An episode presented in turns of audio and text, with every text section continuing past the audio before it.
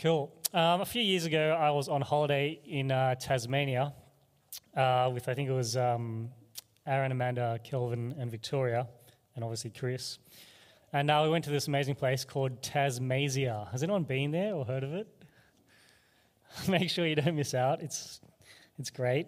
It's not that good. But um, as you might be able to guess from the name, it's, uh, it basically is this uh, kind of, I guess, tourist attraction. Uh, and ha- it's, there's lots of mazes, like huge mazes there. And there's this one particularly large one, which is a, this hedge maze. Um, and it's, it's actually not that easy. It's pretty hard. Um, the, the trees themselves, the hedges are, are really tall, like they're kind of two and a half meters tall, and you can't just kind of look over or look through and you know figure out the exit. You actually need to go through the whole thing and, and kind of do it. Um, it could easily take you, you know, anywhere from half an hour to an hour if you're unlucky, I suppose, uh, to to kind of get through it and finish it. Um, if it was dark and you didn't know your way, I could imagine you'd be there circling for, for quite quite some time. Um, but let's pretend you're at Tasmazia and uh, you're hopelessly lost. Right? You're going around in circles, you don't know where the way out is. Um, every corner, every dead end, it kind of looks the same. What would you do? Uh, but pretend just for a moment that uh, you hear your friends' voices in the distance somewhere. Uh, even though you're still lost, and even though you don't know the way out, you don't know, you know how you're going to get out, because you can hear your friends' voices, you know that there is help either on the way or they've managed to find a way out. There is this encouragement suddenly that, that occurs because you know that it will be fine that as long as you keep going, you're going to find your way out. Well, we've been going through this series on the book of Zechariah. And the book of Zechariah is a little bit like those voices of your friends. Zechariah's voice is this one that encourages us to keep going even when it feels like we're lost. Even when we can't see the end in sight or don't know exactly what God has planned, it's this voice that reminds us that it's going to be all right. You might feel like your faith is wavering, and maybe you feel like you're wondering. Uh, but and maybe you're not sure if you're doing this Christian thing all quite right. Uh, but there are these clear and unmistakable signs that God is still in control, that God has a perfect plan, and His timing is good. At this point in time of history, it's about 520 BC, the Israelites were spiritually wandering. Uh, the temple lay in ruins, had been destroyed by the Babylonians a number of years earlier, and the nation had been ravaged. Its inhabitants had been scattered. Uh, the generations before them, their forefathers, had all forgotten God. They'd strayed from God's word, and they'd, uh, they'd reaped the benefits of that. But then comes along Zechariah, and his name means the Lord remembers. And so the Lord knows their situation.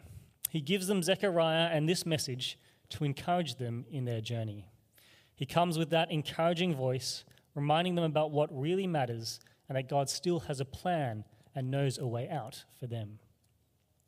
It really is quite a fascinating book. Uh, there are more prophecies regarding Jesus in Zechariah than any other minor prophet. Uh, and we see many of these prophecies fulfilled in detail by Jesus in the New Testament. Uh, but aside from those, there are also other prophecies that are still yet to be fulfilled that talk about Jesus' second coming. Uh, as you'll remember from the first uh, sermon in the series, Zechariah begins in chapter 1, in the first six verses, with this invitation to return to Him. They're spiritually far from the Lord, but God invites them back. Uh, and then after that, Zechariah has a series of, of visions. He has eight visions from chapter 2 through to chapter 6. Uh, now, these visions, they are quite something.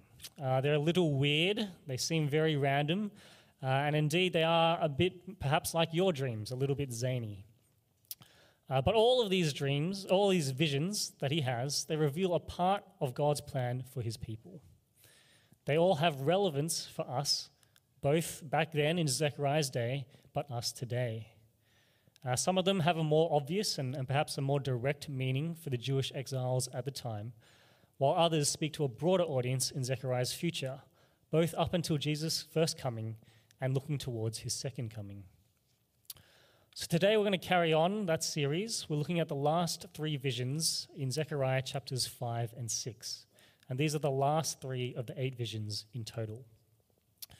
Now, each of these visions, they, they show us how God will deal with the problem of sin at different levels. The first vision, which is actually the fifth vision, shows us how God will deal with sin on an individual level. The second vision shows us how God will deal with sin and remove it from his people. And in the third vision, God executes judgment for sin once and for all and restores peace throughout the entire world. And there finally is one last part to chapter 6 after those three visions, and it's a word that points us to Jesus, the Messiah. Let's pray. Heavenly Father, we thank you for this morning. We thank you that despite the rain and despite this winter season, uh, that we can still come together and we can worship you wherever we are, whether we're here at church, whether we're in Perth in another church, or whether we're at home watching online. Father, I pray that you would help us to see Jesus, the Christ, your Messiah, for who he really is. I thank you, God, for the book of Zechariah. And I thank you, Lord, that you did not leave him out, that he is not uh, there by coincidence or accident, uh, but he's there for a specific purpose. And he shows us what it means to follow you. And so, Lord, I pray that today we would leave changed that you would help us to see Jesus for who he really is. In his name we pray. Amen. I'm going to read from Zechariah chapter 5, verses 1 to 4. Verse 1 I looked again, and there before me was a flying scroll. He asked me, What do you see? I answered, I see a flying scroll, 20 cubits long and 10 cubits wide. And he said to me, this is the curse that is going out over the whole land. For according to what it says on one side, every thief will be banished, and according to what it says on the other, everyone who swears falsely will be banished. The Lord Almighty declares, I will send it out, and it will enter the house of the thief and the house of anyone who swears falsely by my name. It will remain in that house and destroy it completely, both its timbers and its stones. Picture for a moment that there is this giant parchment of paper flying throughout Castle Hill. Uh, it's about nine meters by four and a half meters, uh, and it's the size of, a, I suppose, a large billboard. On one side, it has written the consequences for thieves, and on the other side, it has a punishment for liars. And so you watch this giant billboard flying around looking for houses. As it reaches a particular house, it hovers for a moment as though deciding what to do. And more often than not, it decides to nosedive, kamikaze style, and crash right into the house. Its occupants inside are flung into outer space, banished, never to be seen again. The billboard continues to pulverize the house into the ground so that you wouldn't even be able to tell that the house was there once it was done. And so Bill the billboard continues going around Castle Hill, house by house, throughout every suburb in Australia and then the world, leaving a trail of empty plots everywhere. Sounds a bit wild, doesn't it? Well, that, I suppose, is the 20, 21st century version of this vision that Zechariah had. The scroll in this vision represents the law, and it also represents the curse that accompanies the breaking of God's law. Just as a large billboard with flashing lights is clear for everyone to see, so too are the words of Scripture that tell us what happens to those who break God's covenant. As plain as day, the law makes us aware of our sin. It shows us the boundaries within which life is meant to be lived, just as God had always intended. The law is good. The law is like the flags at the beach that show us where we can swim safely and have a good time. These flags make it clear to us that we, as mere mortals, can live in rela- and, and make us clear as how we can live as mere mortals in relationship with a holy God. It's not the law that saves us, but it shows us when we go wrong, and it steers us back on track. Galatians 3:24 in the NLT says, "The law was our guardian until Christ came. It protected us until we could be made right with God through faith." The law protected us, it kept us on the right path. Deuteronomy chapter 28 details all the blessings and all the curses that will happen to the Israelites if they obey or disobey. And the point of these curses is to serve as a warning for us of what will happen when we choose to live separate from God's way. It's a little like those drink driving ads that you see on TV. This is what happens when you drink and drive. You'll get caught, you'll pay a hefty fine, you'll lose your license. Innocent people might die or be permanently maimed or crippled. And just as it's incredibly dangerous to drink and drive, so too is it dangerous to ignore God's laws.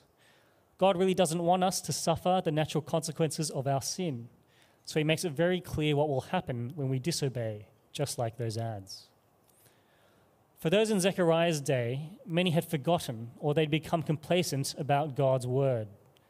They thought that they could get away with stealing or lying and that there would be no consequences. It's possible that Zechariah singles out these two particular sins because of the context at the time. Rebuilding the temple was meant to be the number one spiritual priority. The temple was where they could go and meet with God. But the people were misusing the funds. They were not giving to the work or prioritizing, uh, or they were prioritizing their own wealth instead of the temple, and they were doing so deceitfully. Today, we're seeing more and more the erosion of God's values. Telling lies to get ahead or manipulating the truth so that we're looked at more favorably are pretty commonplace nowadays. As Christians, we're tempted to lie about the sins we commit because we're afraid of what others will think about us if we tell them the whole truth. And so, disingenuously, we add the sin of lying to our pile of others. And then, when we get away with it, it becomes so much easier to do it again a second time.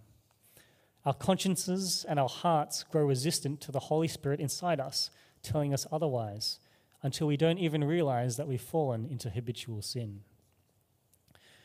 When someone asks us a tough question, maybe someone in your small group or a brother or sister in Christ, we're often tempted to tell half truths or straight up lies as a defense mechanism instead of being honest and vulnerable with one another. It's like when Pastor Joe asks me accountability questions. Now, I'm not saying I do this all the time, but I'm also not saying I don't do this all the time. It's so much easier to lie, isn't it? Or to downplay the extent of the things that I'm not proud of when he asks me. The vision that Zechariah has of the flying scroll is a reminder that just because we are able to get away with sin without any apparent consequences, God still knows full well what is going on, and He will hold us to account.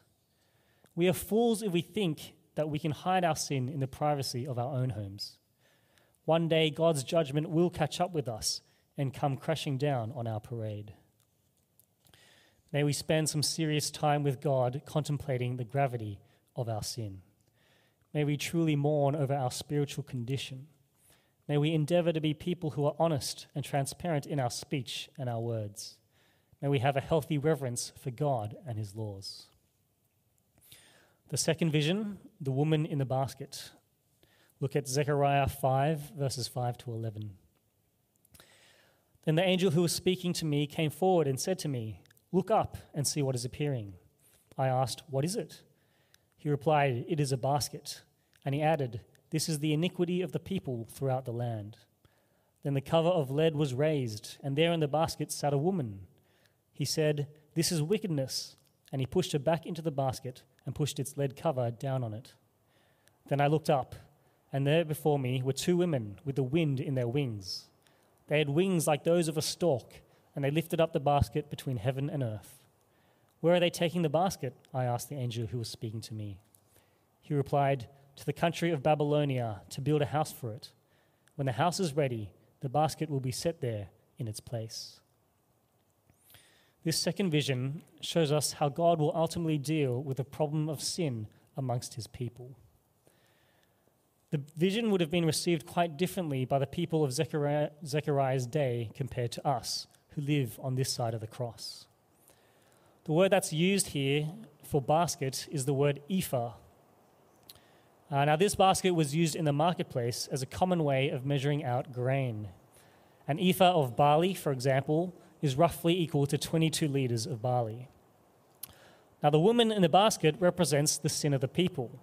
She is wickedness personified. And notice that God demonstrates his authority and his absolute sovereignty over evil by pushing her into the basket and sealing it with the lead cover. The woman and the basket are then carried by two other women with wings, flown high into the sky, and taken to Babylonia, where it will be kept. Now, for the Israelites at the time, this vision was affirmation that God would remove wickedness and evil from their land and from their people. It would be removed and taken to Babylon, the capital known for its wickedness, idolatry, and sexual immorality.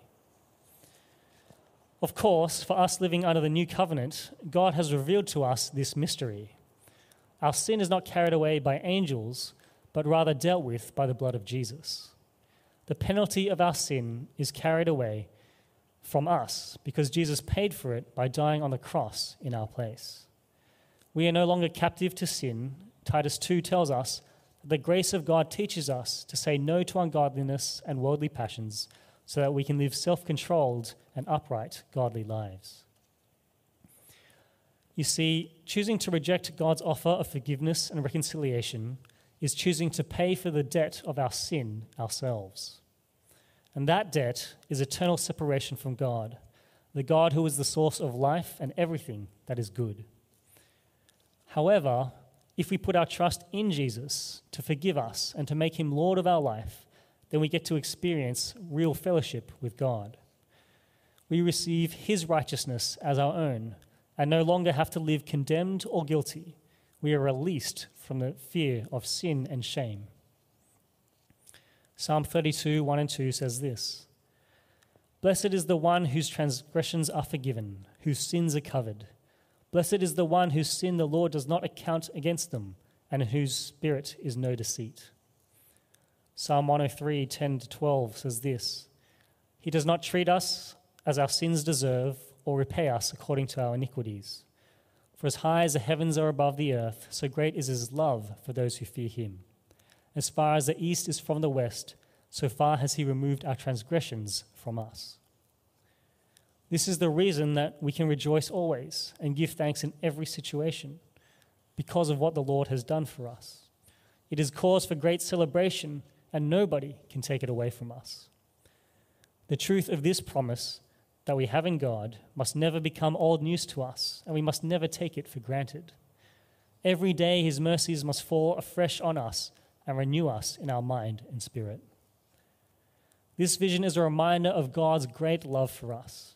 Just as wickedness is removed from Israel, so too has God removed our transgressions from us, as far as the east is from the west. The penalty of sin has been paid for in full by the blood of Jesus. The third vision of the four chariots. Let's look at Zechariah chapter 6, verses 1 to 8. I looked up again, and there before me were four chariots coming out from between two mountains, mountains of bronze. The first chariot had red horses, the second black, the third white, and the fourth dappled, all of them powerful. I asked the angel who was speaking to me, What are these, my Lord? The, an- the angel answered me, These are the four spirits of heaven, going out from standing in the presence of the Lord of the whole world.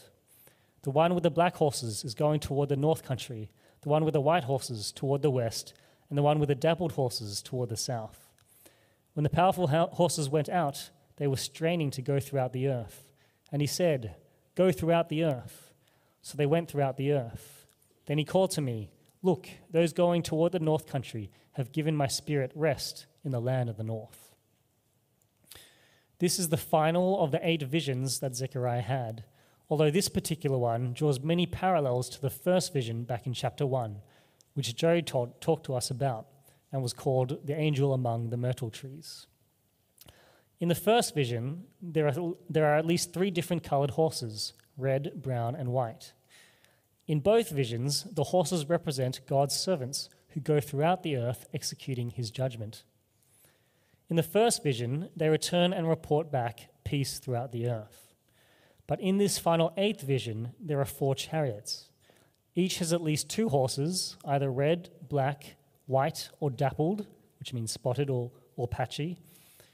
And each of these chariots goes out in one of the four different cardinal directions north, east, south, or west.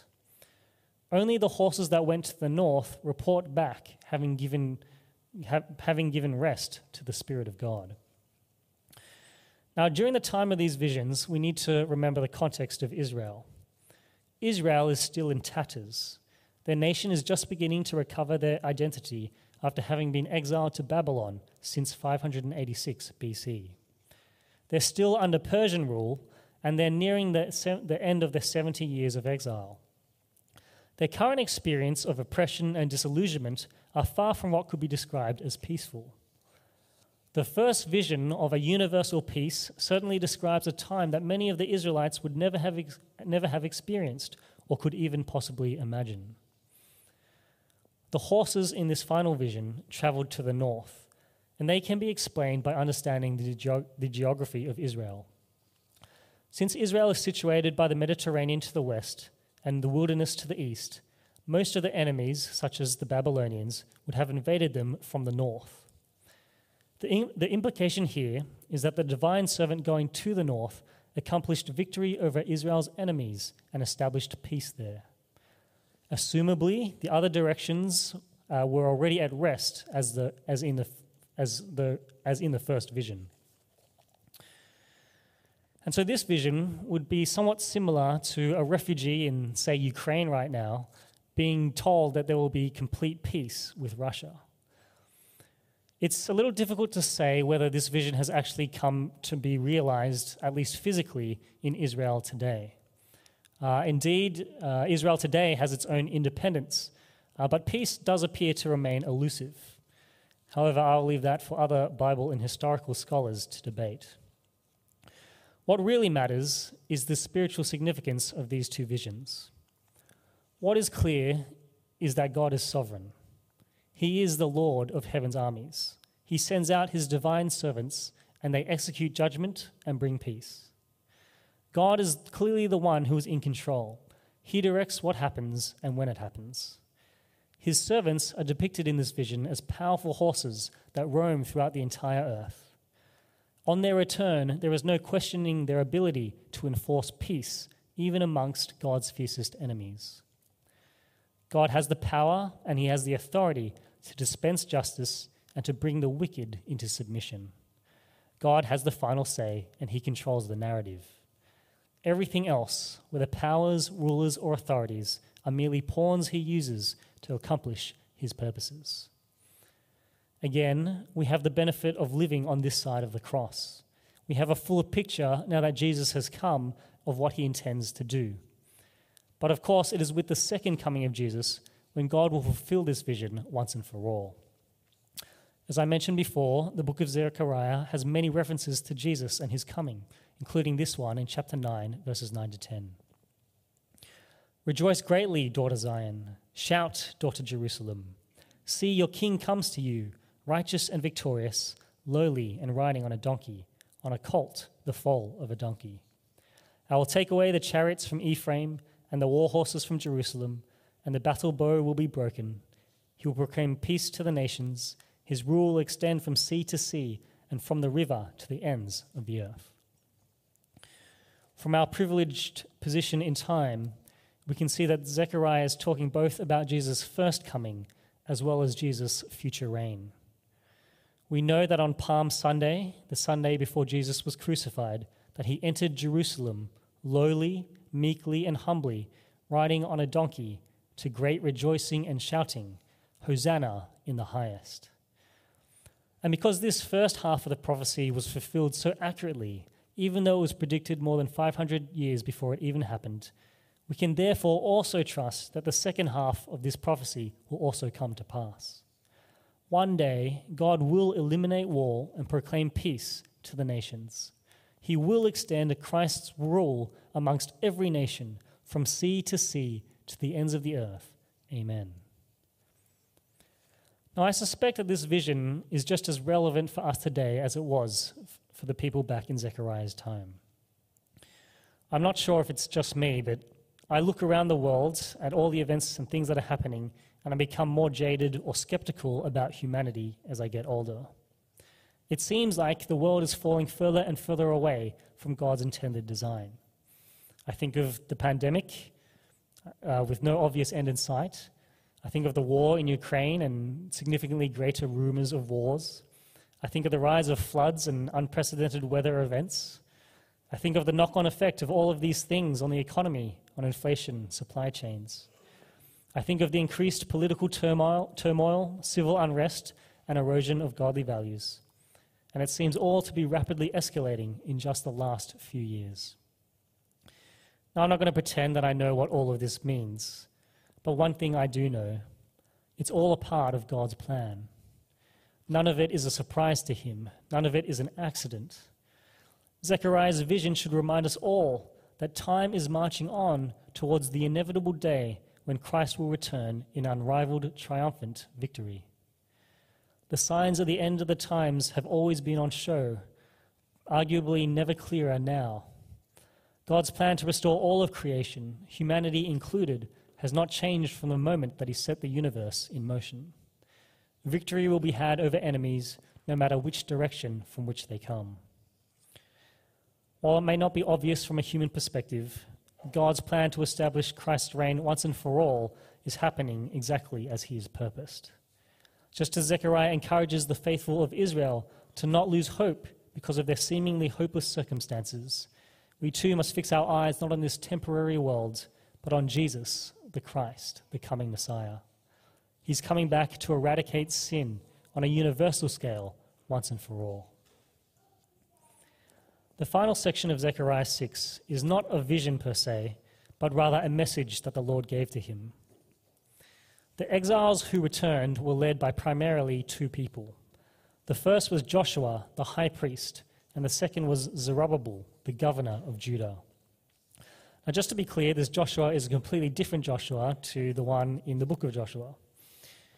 Uh, it was ultimately under the leadership of these two men, Joshua and Zerubbabel, during the reign of King Darius of Persia, that the temple was eventually rebuilt and completed in 515 BC.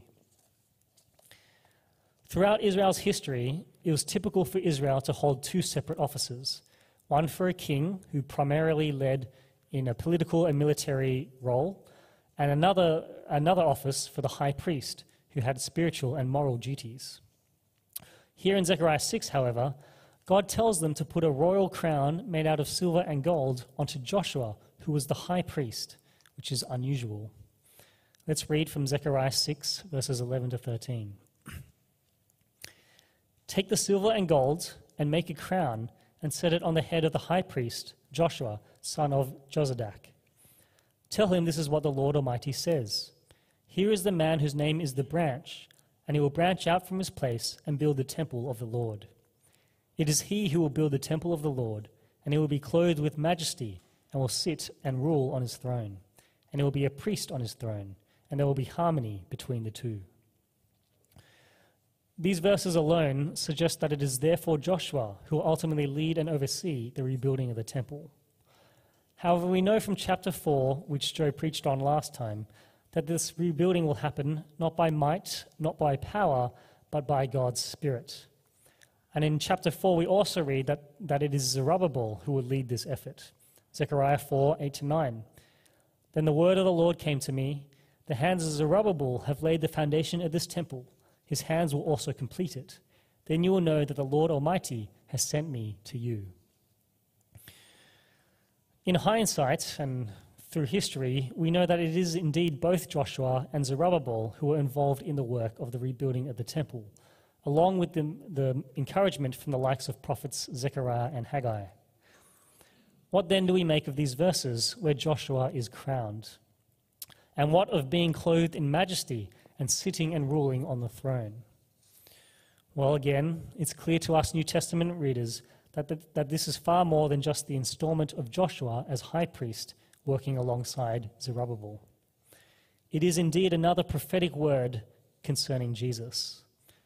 The crowning of the high priest foreshadows the role that Jesus will play as both our most high priest and king rolled into one. Jesus is our king to be worshipped, to be revered, and to be obeyed. He sits on the throne and is crowned with glory. But at the same time, he is also our high priest. He represents us perfectly before God the Father.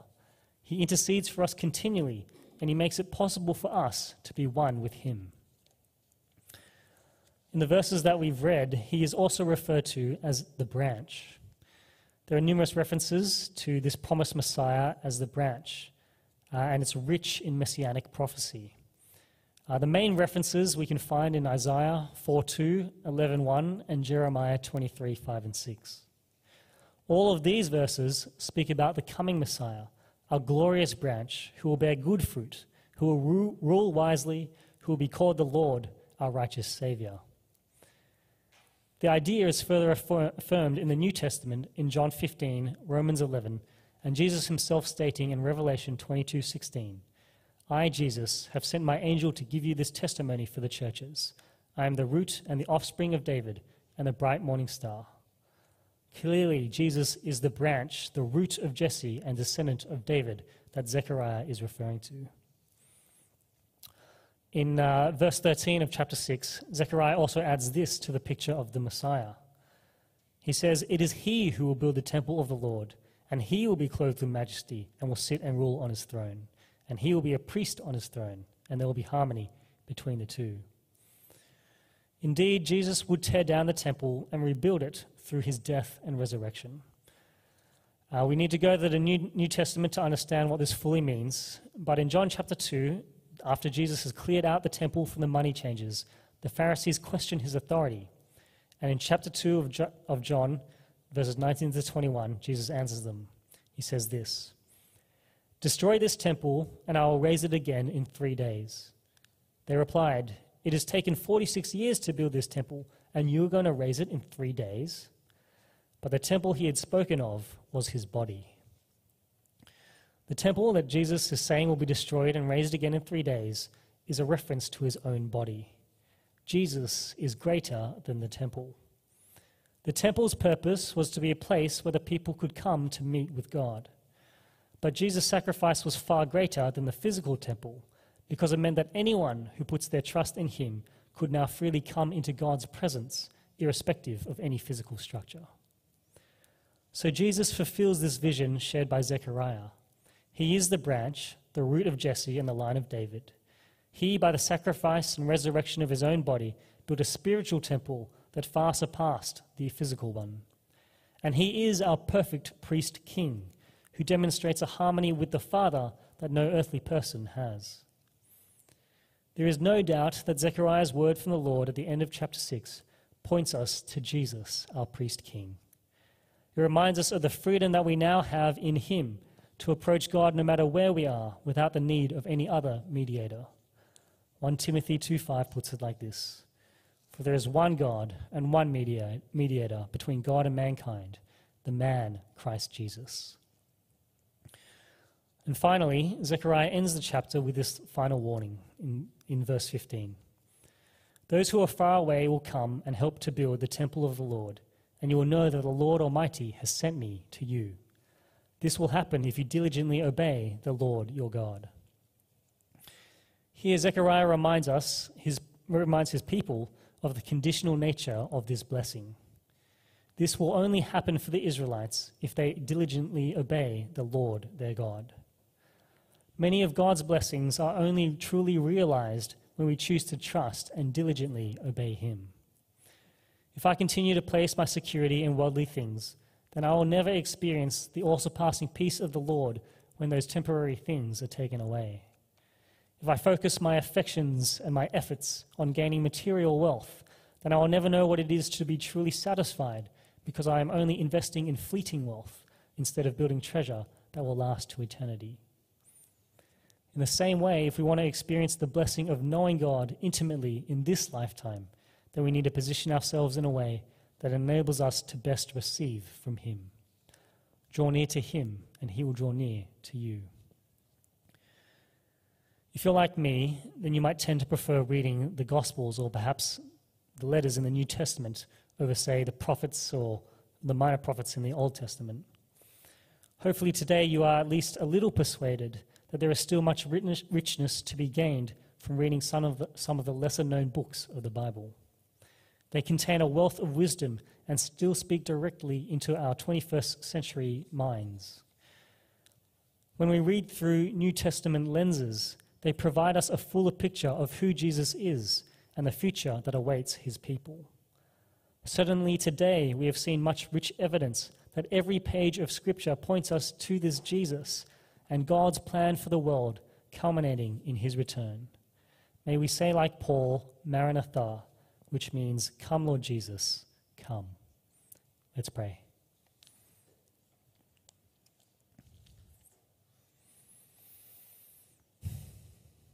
Heavenly Father, we thank you so much for your word through Zechariah. We thank you, Lord, that the pages of Scripture and this book and this chapter that we've read encourage us, remind us, point us to you, Lord Jesus. Father, we thank you for the many things that you have done for us. We thank you that you have taken away our, the penalty of sin from us, that we can trust in you and have relationship with you because of what Jesus has done on the cross. We thank you, Father, for the encouragement that you are in control, that you are sovereign, that you will deal with sin, that you are coming back, and that you will bring peace to this world. Father, we thank you that you are a God who loves us, a God who cares for us.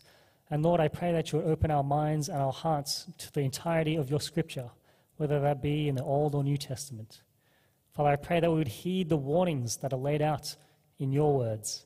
And Father, I pray that we would delightfully and joyfully rejoice because of them. Father, we pray that you be with us now. In Jesus' name, amen.